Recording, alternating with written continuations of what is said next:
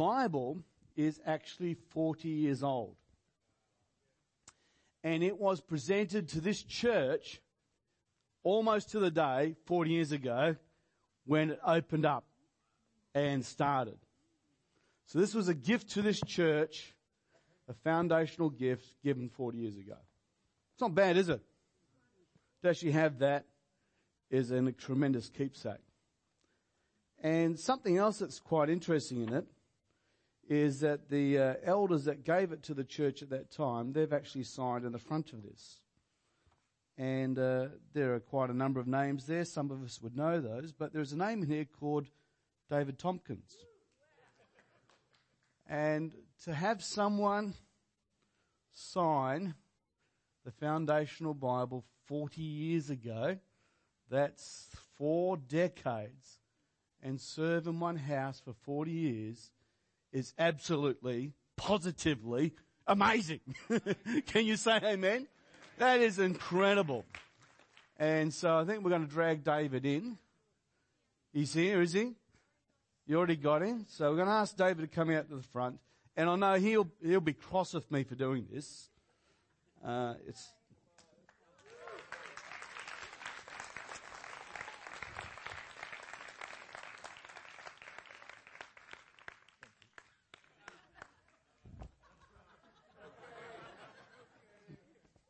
there's a, a, little card there, and we've also got a gift for him. And it's actually quite an expensive gift because we think we need to honour value with value. And uh, we're, we're trying to make it something that's symbolic. So it's one of those things that's like a built in weather station. It's got a barometer and a thermometer and a clock on it. But here is a man who's stood through all seasons and uh, the good times and the bad times, and just continue to serve this house. I think for most of that time in children's ministry. Yeah. And so that is just an amazing thing. So God bless you, David. You.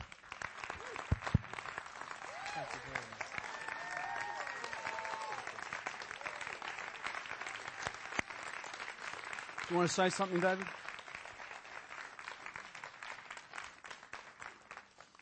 And his daughter's in the house too, which I think's a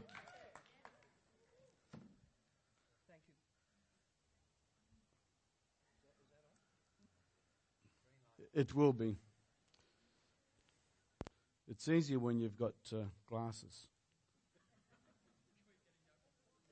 Can we get a younger person to turn on the microphone?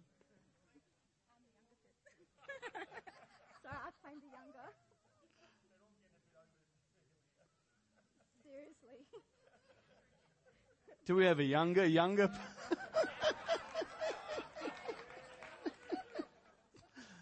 oh, Lord. Oh, batteries are dead. You come close. It'll work. Don't breathe too deep. Breathe too deep. Sweet whispers.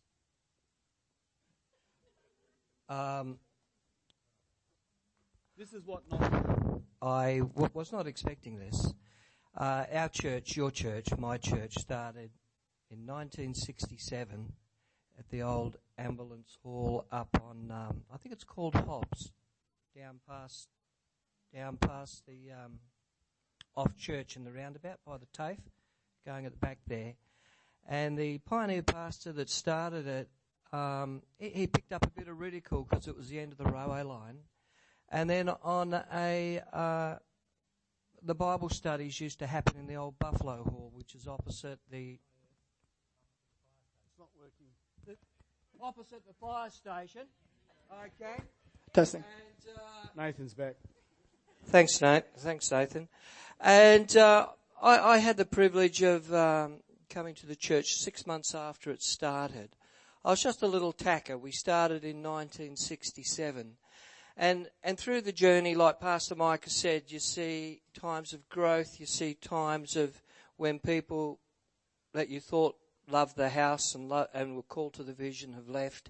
And you see times of growth numerically and spiritual times and, uh, and, and, and, you know, and if anybody has left, it's probably my fault because I've been here the longest. You want to blame someone. It's, it's my fault that they left because We'll there was the probably something else I could have done. Or if they stayed, you know, I've had even people say to me, have you been coming here very long, you know? Um, probably shouldn't say it because it might go on the MP3, but I'm 61 in November. So Oh. I've, I've been coming since, since I was 16 Wow. and I have every reason to leave. I have every reason to stay. yes. And I can remember wonderful testimonies, uh, uh, sorry, prophecies of like this church was, that was going to be planted here was going to be at the crossroads. And that was, that, that prophecy came out when we were in the old Buffalo Hall and used to be a railway line between Armadale and Fremantle. And Armadale Road is the old railway line to Fremantle. You get out to Forrestdale on the left-hand side past the sports sporting complex. You can see railway sleepers as fence posts in there. There was a railway station out there. But what I want to say is this, that this prophecy said that our church would be a church that would influence the world. That mm. people would come, uh, people would grow. Now we could say, we've been there, we've done that. Mm. Or, or whatever. But when our my youth pastor, Jeremy Griffiths, came through, who was the son of the lead pastor, the pioneer pastor, Joe Griffiths. When, when Jeremy first came on site here, I asked him, what, what do you think about the move from the hallowed ground at Sixon Forest over to here? Because if you've been with the journey for a while, there was a bit of, you know, some people didn't like the idea of the move. Mm. And Jeremy said this he said this. He said, every generation must possess the vision. Hmm. So the challenge I throw out to anybody that's a little bit younger than me is that we all have to possess the vision Hallelujah. to go forward. Because our God is a God of the miraculous, of the, He just wants to do great things. Hallelujah. And my concern is that this is just my personal story. But if I'd left, I could have found every excuse to leave. Hmm. I wanted to make sure that my baby went for God. Because every reaction has a reaction. That's right. Okay? So let's cut the crap. Let's cut the stuff which holds us back. We're talking about Olympics, okay? Australians are good at getting silver. But I liken myself to Rocky's wife. Rocky won the fight, but his missus picked up the check. And Jesus has won the fight, okay? And we are more than conquerors, Yeah. more than gold medallion winners if we hold true to the faith of Jesus. So I just want to encourage you, it's not about me. Every generation has to possess the dream and the vision. Okay? And and just thanks so much. Thanks you haven't kicked me out. Okay? Thank you so much. Bless you.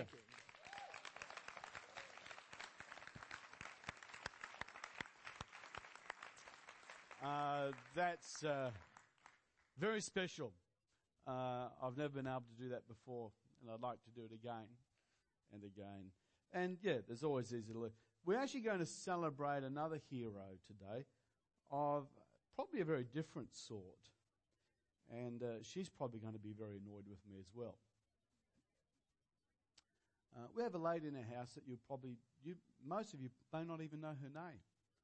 She's just a faithful person who has uh, given most of her life to caring for her aged mother. And of all the things that you can do in life, she has just faithfully stood by year after year, looking after a mum who needs a daughter. And so, Doreen, I want to honour you today as a hero. I want you to come forth, and uh, we have something for you as well.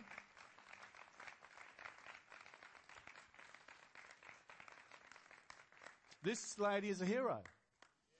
It'll never get on the TV, it'll never be up in the headlines, but you have just done the most amazing job year after year after year.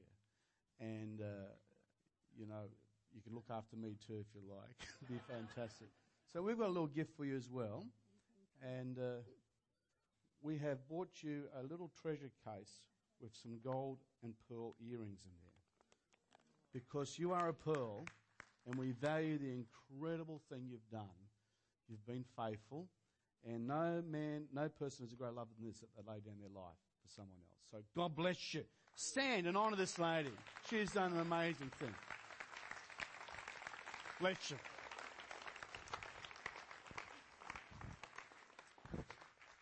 Uh, thank you for that, everyone. We've been in the book of Corinthians for a, a, bit of a series, and I have been away on a bit of a holiday, uh, mainly working around the farm and cutting down dead trees and doing all the stuff that goes with a bit of a property. Continue to pray for my wife. She's uh, not a well girl by any means, and uh, we are still on a journey just to try and see if we can uh, assist her in getting to the other side. So, God's good. He's in control. And uh, we still believe God's going to do a miracle there. It's also great to have uh, Dr. Ashley Crane in our house. We just want to honour Ashley and Debbie as they're here today. He always comes and I'm preaching just to make me feel a bit nervous.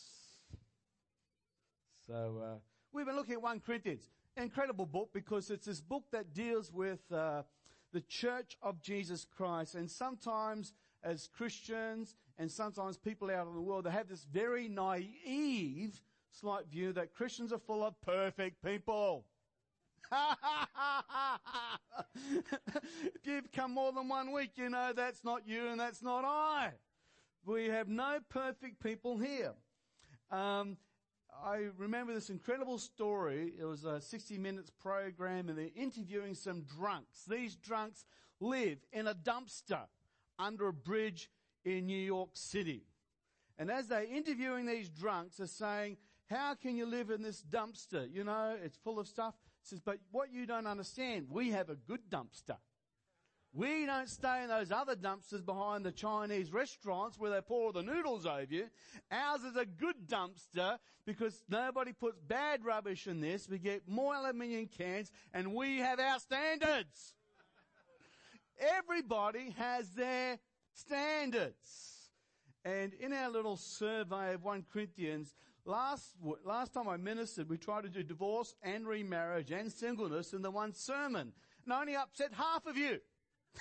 The rest weren't probably listening. so in 1 Corinthians 8, we're moving on to a whole chapter. It's dealing with something that's a little bit different. And so just to try and create quick understanding, with your permission, I'll read it from the message version. 1 Corinthians 8.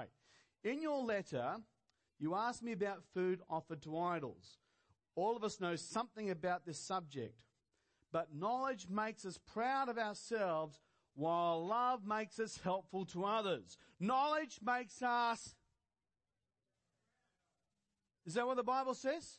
Knowledge makes us, while love makes us helpful to others. In fact, people who think they know so much don't know anything at all. But God has no doubts about who loves Him. Now, even though food is offered to idols, we know that none of the idols in this world are alive. After all, there is only one God. Many things in heaven and earth are called gods and lords, but really none of them are gods or lords. We have only one God and He is the Father. He created everything. We live for Him and Jesus Christ is our only Lord. Everything was made by Him and by Him life was given to us. Just to correct the facts.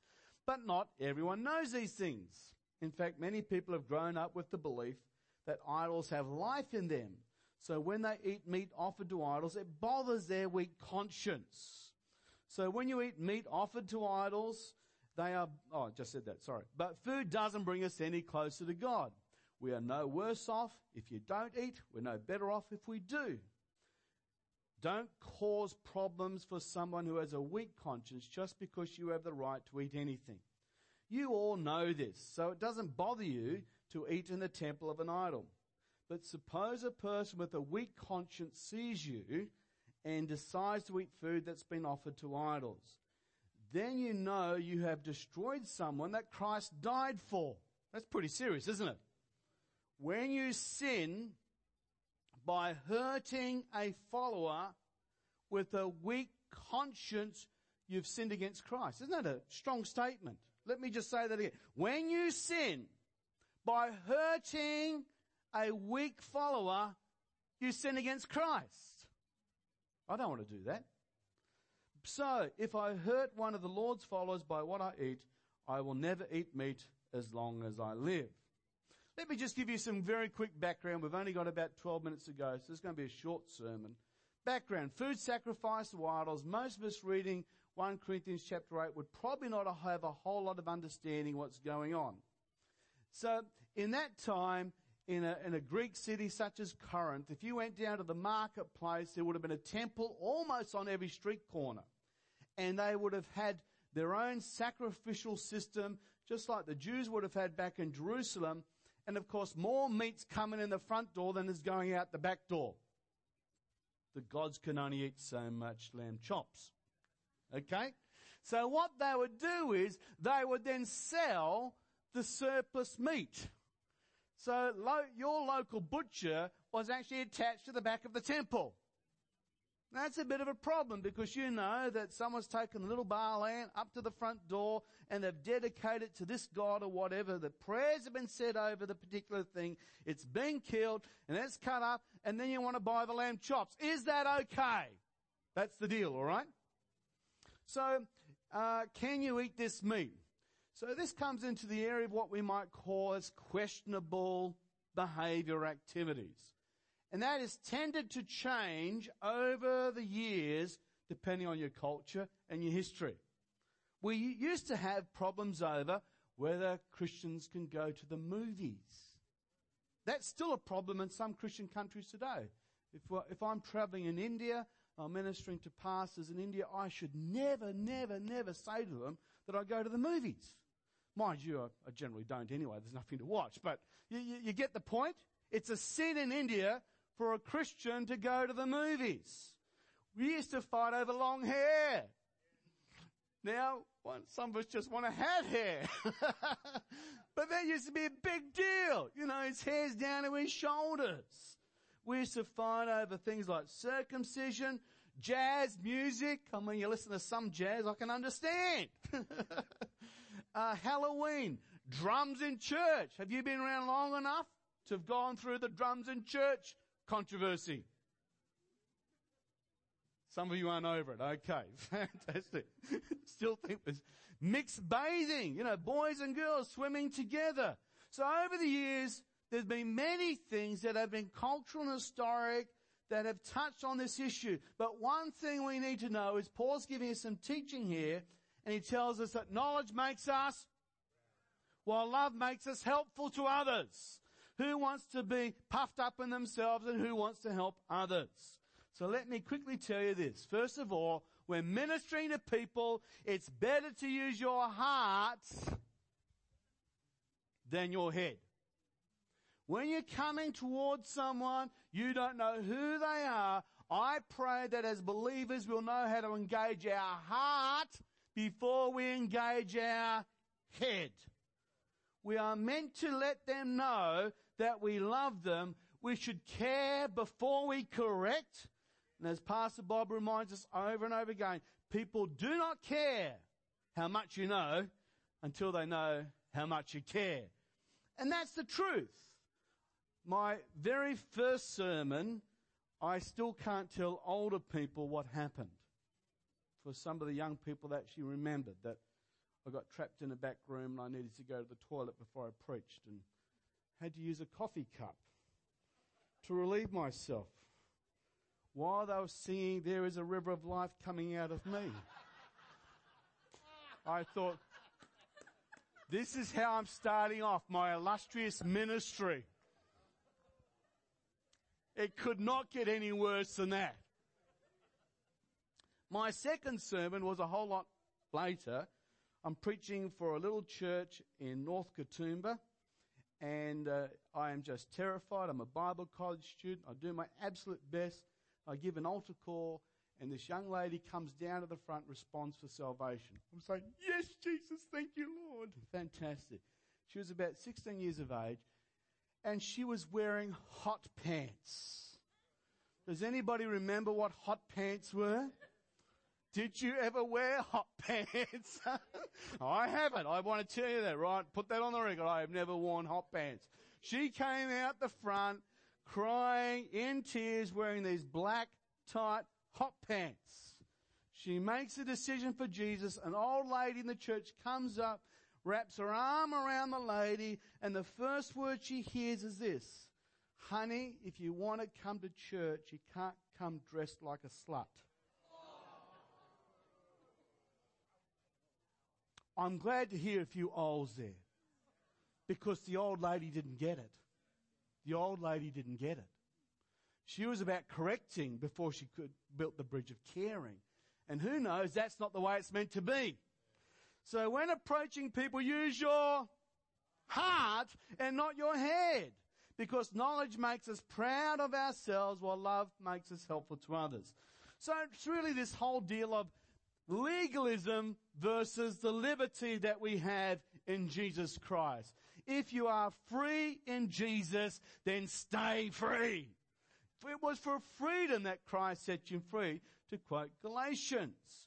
But Paul has three people in mind when he's thinking about the church of Jesus Christ. He has precious people in mind, prudent people in mind, and he has Pharisees in mind. The precious are the young ones, the ones who don't know a lot about the kingdom yet, the ones who don't have strong standards. These are people who don't yet know a lot, but they're precious to God. They're not yet fully cleaned up. They're not fully polished, but Jesus Christ died for them. He wants to see them grow and be sanctified. And Paul says, when you're dealing with precious ones, make certain that you love them first before you judge them. I thank you that we come to judge Jesus and not judge Judy. As much as I like Judge Judy. Because she'll just say, you're an idiot. but think, aren't you glad that when you come to Jesus, that He's there to love and accept you, all is forgiven, come home. The one reason why people don't come to church is because they met a Christian once. It's true, isn't it? I've got enough problems. So precious people, they're young, they're developing. Please, let us always be able to work out where are the precious ones. Then there are the prudent ones, or what Paul calls the strong believers. These are people who love first and challenge later. And even then, I found it's so much better to let the Holy Spirit do it. Many, many moons ago, my first church, we had a young man get saved, long hair, came out of a drug background. I mean, he had long hair when it was very unfashionable still. And you know, the elders are saying you need to talk to him about getting his hair cut. He's been saved about four weeks. Get your hair cut. I just felt I don't want to have that conversation. And then uh, about week five, thank you, Jesus, he comes to church and his hair cut off. And I asked him, what happened? I'm really hoping one of the elders didn't corner him in the car park, you know. And he says, oh, I was just praying the other day, and I just felt the Holy Spirit told me it'd be good to get a haircut. I'm saying, oh, thank you, Jesus. Isn't it so much better if we just love people, encourage them, if they ask the question, rather than judge and criticize us putting our standards? But Paul, he said we should love first, then challenge. And then there are the third group are the Pharisees. These are people who judge people by high standards which they themselves can't keep. G.K. Chesterton calls them the hard, cold, thin people. Paul himself was a Pharisee of the Pharisees. He knew what it was to keep the law. He knew what it was, but he came to the outstanding revelation that knowledge makes us, but love helps us be good to other people. I want to be a person's position to help others. We are God's representative. We are. We are God's ambassadors. We are. We are God's PR team. We are. We are God's social media. We should not confuse essentials with non-essentials. It's our job to attract people to the God that we serve, not drive people from the God that we proclaim. Romans 14 gives this advice. He gives this sensitive advice to the weak, the strong, and to both groups. And he says this in Romans 15 chapter 1. Listen to this. Listen, listen. We who are strong. Now just sort yourself out. Am I precious? Am I prudent? Or I'm Pharisee? Right? I hope most of us can put us into that middle group, which is the strong. Okay? So then this scripture then is talking to us, okay? We who are strong ought to bear with the failings of the weak and not please ourselves. Isn't that incredible? So when I come along and I see a younger brother doing something like, I don't know, they're listening to Eminem. I used to think that was a chocolate brand. But then they had put W's in there as well. I was so confused. Listen to Eminem.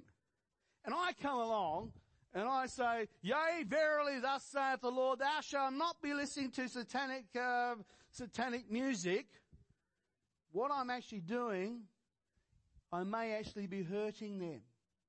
I may actually not be helping them. I may actually be not fulfilling. We who are strong ought to bear with the failings of the weak. Now, hear me. I am not saying we condone leaving people where they are. I'm saying let's be like God, who works with you where you are, who loves you, who gives you hope, who says you can make it, you can do it, will lead you and show you the way and give you the ability to live in victory. And he does that by showing up in my life and saying, I love you, Mike, and I've got a better way for you. Isn't that a better way to do it? So, many years ago, I messed up really badly. I like to think I'm a reasonable Bible student, and I've done some bit of research on John chapter 14. And the old King James says, In my Father's house there are many mansions. If it were not so, I would have told you. And we had this lady in our church many, many years ago. That's why we always need at least two churches. The one you can tell stories about and this one. because sure enough, the day you tell it's the day they visit you from the old church. You know, they sit in the front row. But we had this lady in our church. She was an incredible, just faithful servant of the house, would show up over and over again. And she didn't have much.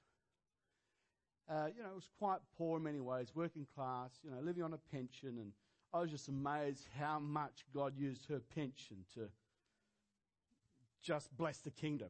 It was just amazing over and over again. She'd, she'd be always be the first to say, let me buy a chair for your pastor or let me put something into the building fund. And one of her favorite passages was John 14 verse 1. In my father's house there are many mansions. And she'd come up to me and she'd say, Oh, Pastor Mike, you know, it's okay. You don't need to say thank you because God's building me a great mansion in the sky. You know, it's a beautiful mansion. It's got, you know, gold this and pearl that and jewels and I'm sure I've got this great thing. And so I couldn't help it because you know what knowledge does? It makes you proud. And so I thought I'd vomit out on her all my knowledge. So there I was. Well, uh, we'll call her Mrs. Smith. Mrs. Smith, uh, you're wrong. You don't have a mention in heaven. If you actually understand the Bible there, it's actually talking about in my Father's family, He's made a place for you. Which is, I think, so special, so sweet that God's made room for you in his family. When we talk about the house of Jacob, it's not a physical house. He lived in a tent. He's made a space for you in the family. He's adopted you into the beloved. So I'm giving you all my great wealth of knowledge and stuff. And as I looked at her, the Holy Spirit just convicted me. He said, Mike, you've blown it. You have just offended her and stolen something from her. You know, that's not good for the kingdom. kingdom. I've just shown off what I've known. I've just said, I'm better than you. I know more than you. How does God get glory in that? I could have shut my mouth and given God praise. Hallelujah. I've been amazed over the years now how often I can actually glorify God by saying nothing. like changing feet.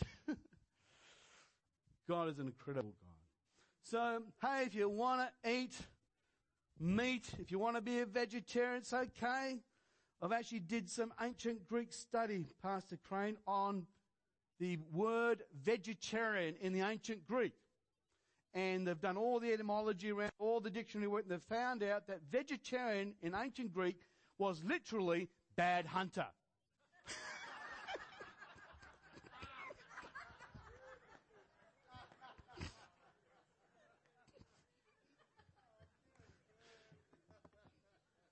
Not true, by the way.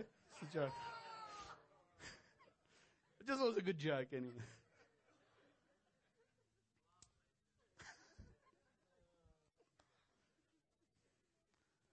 when people come into the life of the Church of Jesus Christ, I pray that they'll find prudent people that know what it is to build relationships of care. Guys, you've got a right to talk to people about their belly button rings, their nose rings, their tattoos, their t-shirts if you take them home to lunch first. See what I'm saying? Yeah. That, that, that's when you can have a talk to them about those sorts of things. Uh, when, we, when we show that we care, it's amazing then how more powerful our words are. Just take the hand of someone next to you. We're going to pray. Father, we do thank you that someone shared the gospel, the good news with us so many years ago. And Lord, that uh, you placed people around us at that time, Lord, who encouraged us and helped us to find the way through. Lord, I pray that you would just work in all of our hearts, that you would help us, dear God, to be those that would build genuine relationship of caring before, Lord, we'd ever criticize. Lord, over these sensitive issues of whether you can go to the pub or get a tattoo, these sorts of questionable items. Lord, I pray that we'd understand that the freedom that we have is actually the freedom not to do this stuff, to actually choose the ethic of love rather than the ethic of conforming to culture.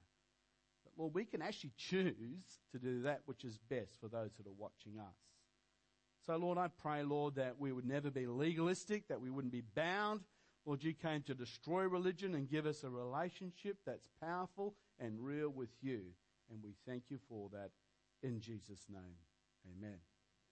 Amen. Let me just talk to you before you go very quickly about whether you know Jesus Christ as your personal Savior. Most people do not understand the gospel, the good news. It's good news. It is very good news. Some people think that what church is all about is coming along and conforming to a list of rules, a creed, and just if you do all the right rules, then you get to heaven. Well, that's not the case. It's not about conforming to a list of rules. Neither is it just a simple transaction where you give God your bad stuff and He gives you your good stuff and that's all about it. That's all it is. There is a great transaction involved. You give him your sin, he gives you his righteousness. You give him your pain, he gives you his wholeness. You give him your sickness, he gives you his healing. There's a great transaction involved, but it's more than a transaction.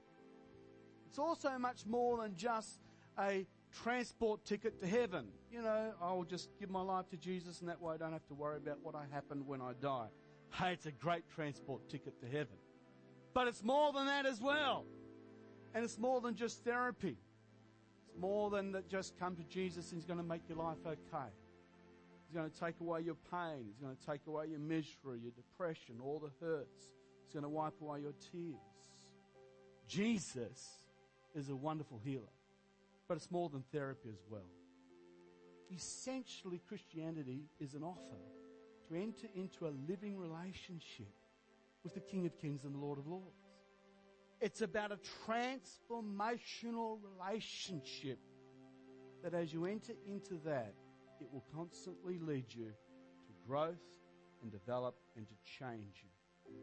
Is anyone here would say that since God's been in your worth, you're a better person? That He's changed you?